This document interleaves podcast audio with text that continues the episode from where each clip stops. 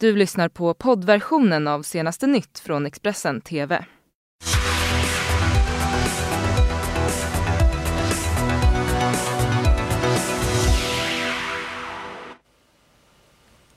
Senaste nytt söndag 29 september. Jag heter Fredrik Lenander. Det här är rubrikerna för vår sändning.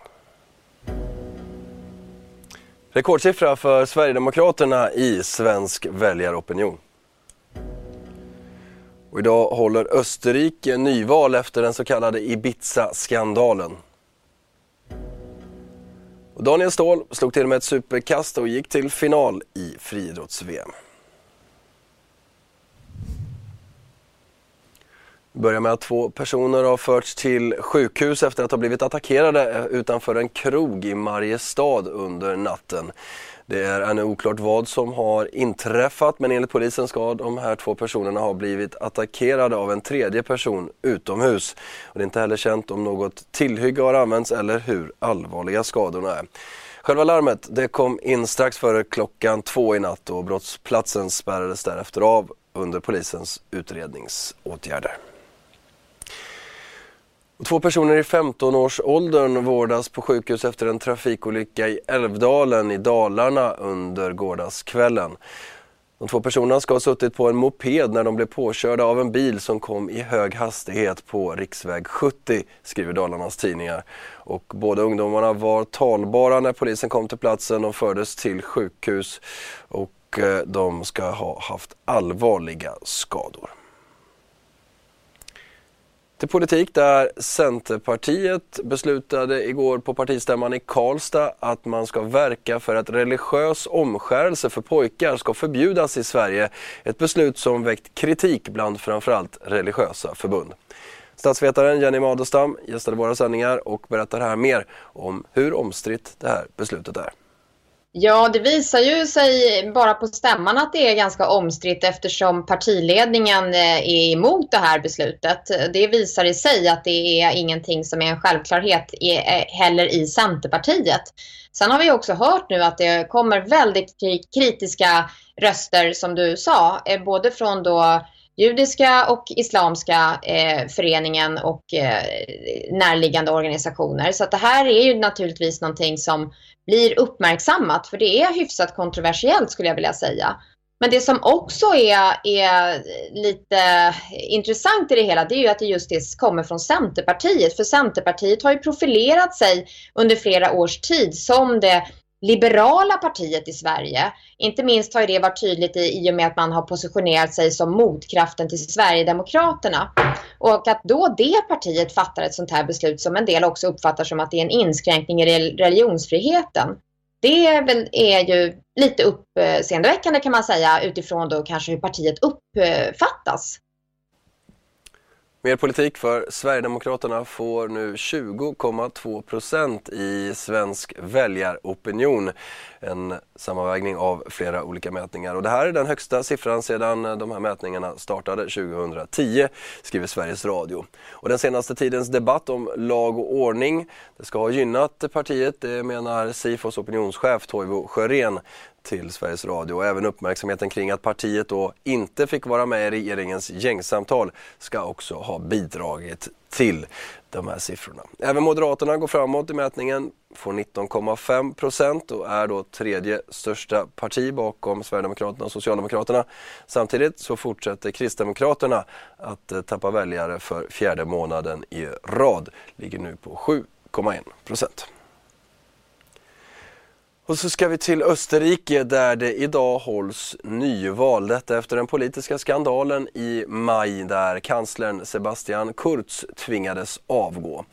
Det var den så kallade Ibiza-skandalen där hemliga inspelningar från en lyxvilla på just Ibiza visade hur landets vicekansler Heinz Christian Strache var beredd att sälja ut landets intressen till en person som han trodde var en släkting till en rysk oljeoligark. I utbyte mot offentliga kontrakt så hoppades Strache, som då var partiledare för högernational högernationalistiska partiet FPÖ, att då få hjälp i den stundande valrörelsen av just då ryska pengar. Och eh, inför dagens val så leder trots allt Kurz och hans ÖVP opinionsmätningarna överlägset och det mesta pekar ändå på att han återigen kan installeras som kansler. Den 17 maj i år publicerades det som har kallats för den största politiska skandalen i Österrike på årtionden. Heinz Christian Strasse träffar vad han tror är en släkting till en rysk oligark i en lyxvilla på Ibiza. Men det är inte sant och i rummet finns det dolda kameror. Strasse, som då var partiledare för högernationalistiska partiet FPÖ, förhandlar om att sälja landets intressen för att få in pengar till den då stundande valrörelsen.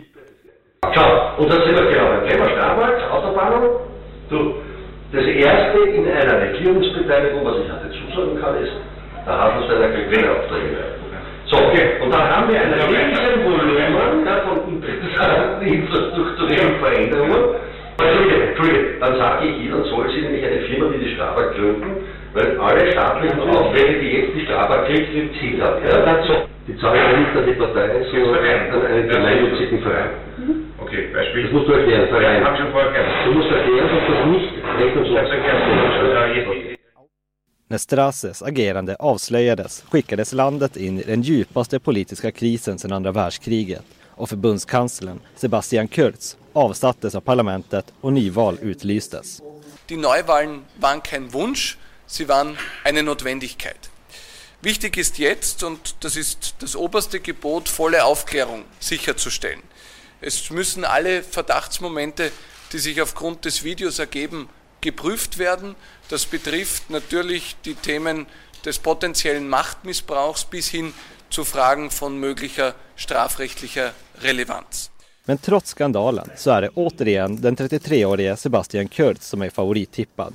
Enligt DN så har han i de senaste opinionsundersökningarna legat på 35 procent ganska stabilt och hans parti, Österrikiska Folkepartiet, på 20 procent.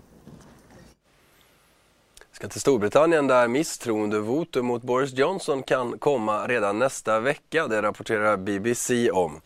Stuart Hosey som företräder Scottish National Party i parlamentet säger, att den brittiska TV, säger till den brittiska tv-kanalen att det kan vara det enda sättet att då undvika ett avtalslöst Brexit.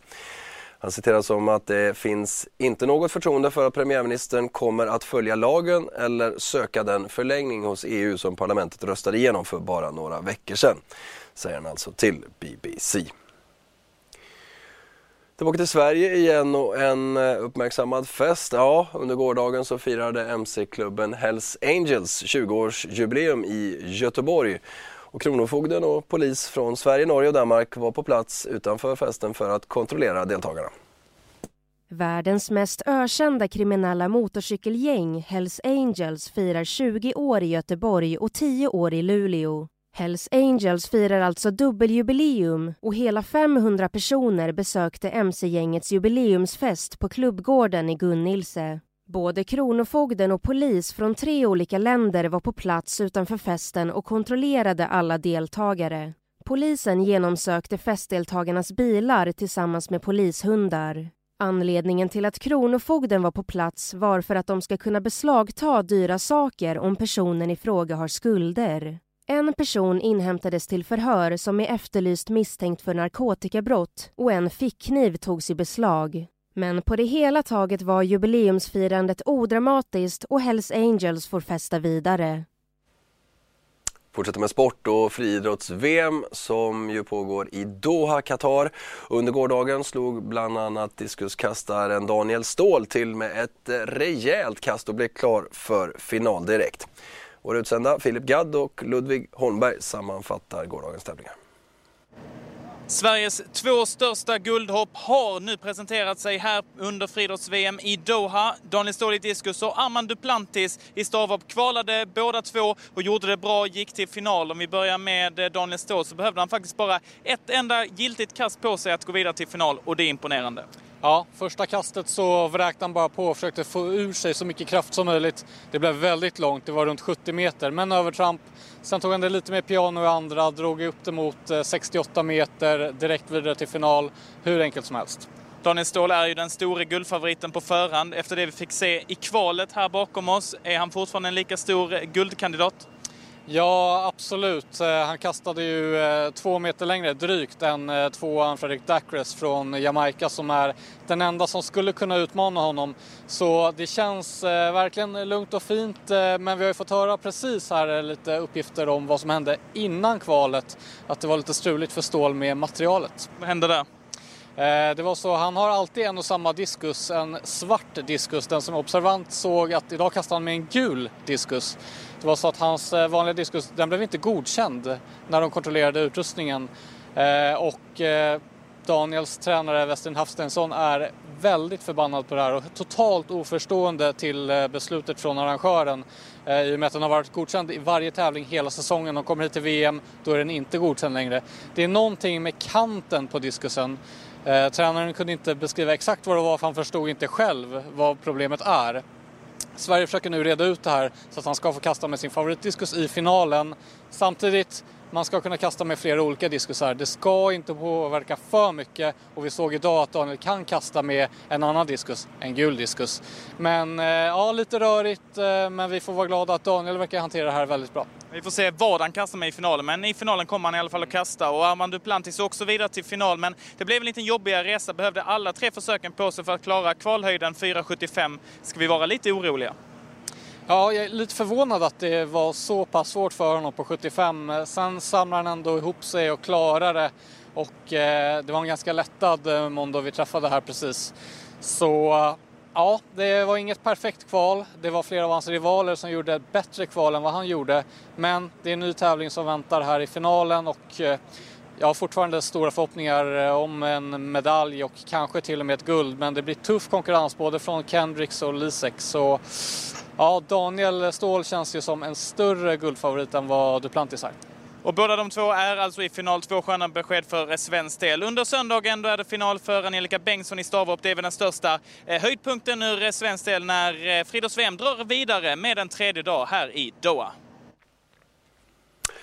Och Bokmässan i Göteborg rullar precis som friidrotts-VM på och Eh, under gårdagen så rapporterade vår eh, utsända Elin Jönsson därifrån, berättar här mer om vad mässan då bjudit på under lördagen och vad som står på agendan denna dag.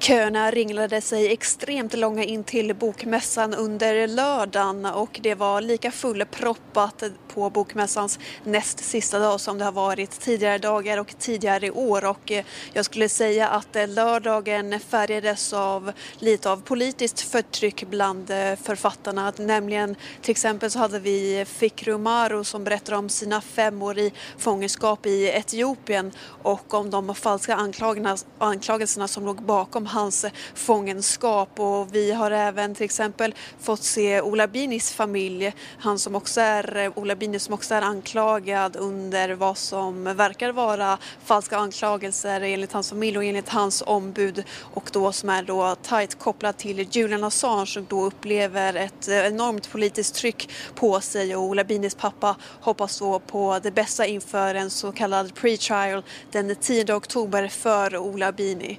Men eh, även under lördagen så kunde vi se stora namn som till exempel Jan Guillou och Fredrik Virtanen på, på Expressens scen och eh, även Bokmässans sista dag, alltså under söndagen, så kommer det avslutas med stora namn även där. Vi kan till exempel se fram emot eh, Martin Schibbye och jakten på Dawit Isaac kommer han berätta om. Men även såklart så kan vi få höra från Alex Schulman och Glenn Hussein, så inte att missa.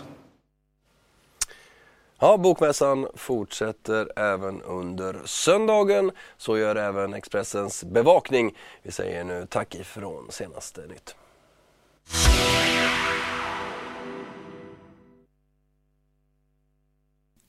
Du har lyssnat på poddversionen av senaste nytt från Expressen TV. Till förordnad ansvarig utgivare är Klas Granström. Ett poddtips från Podplay. I fallen jag aldrig glömmer djupdyker Hasse Aro i arbetet bakom några av Sveriges mest uppseendeväckande brottsutredningar. Går vi in med hemlig telefonavlyssning och, och då upplever vi att vi får en total förändring av hans beteende. Vad är det som händer nu? Vem är det som läcker? Och så säger han att jag är kriminell, jag har varit kriminell i hela mitt liv men att mörda ett barn, där går min gräns. Nya säsongen av Fallen jag aldrig glömmer på Podplay.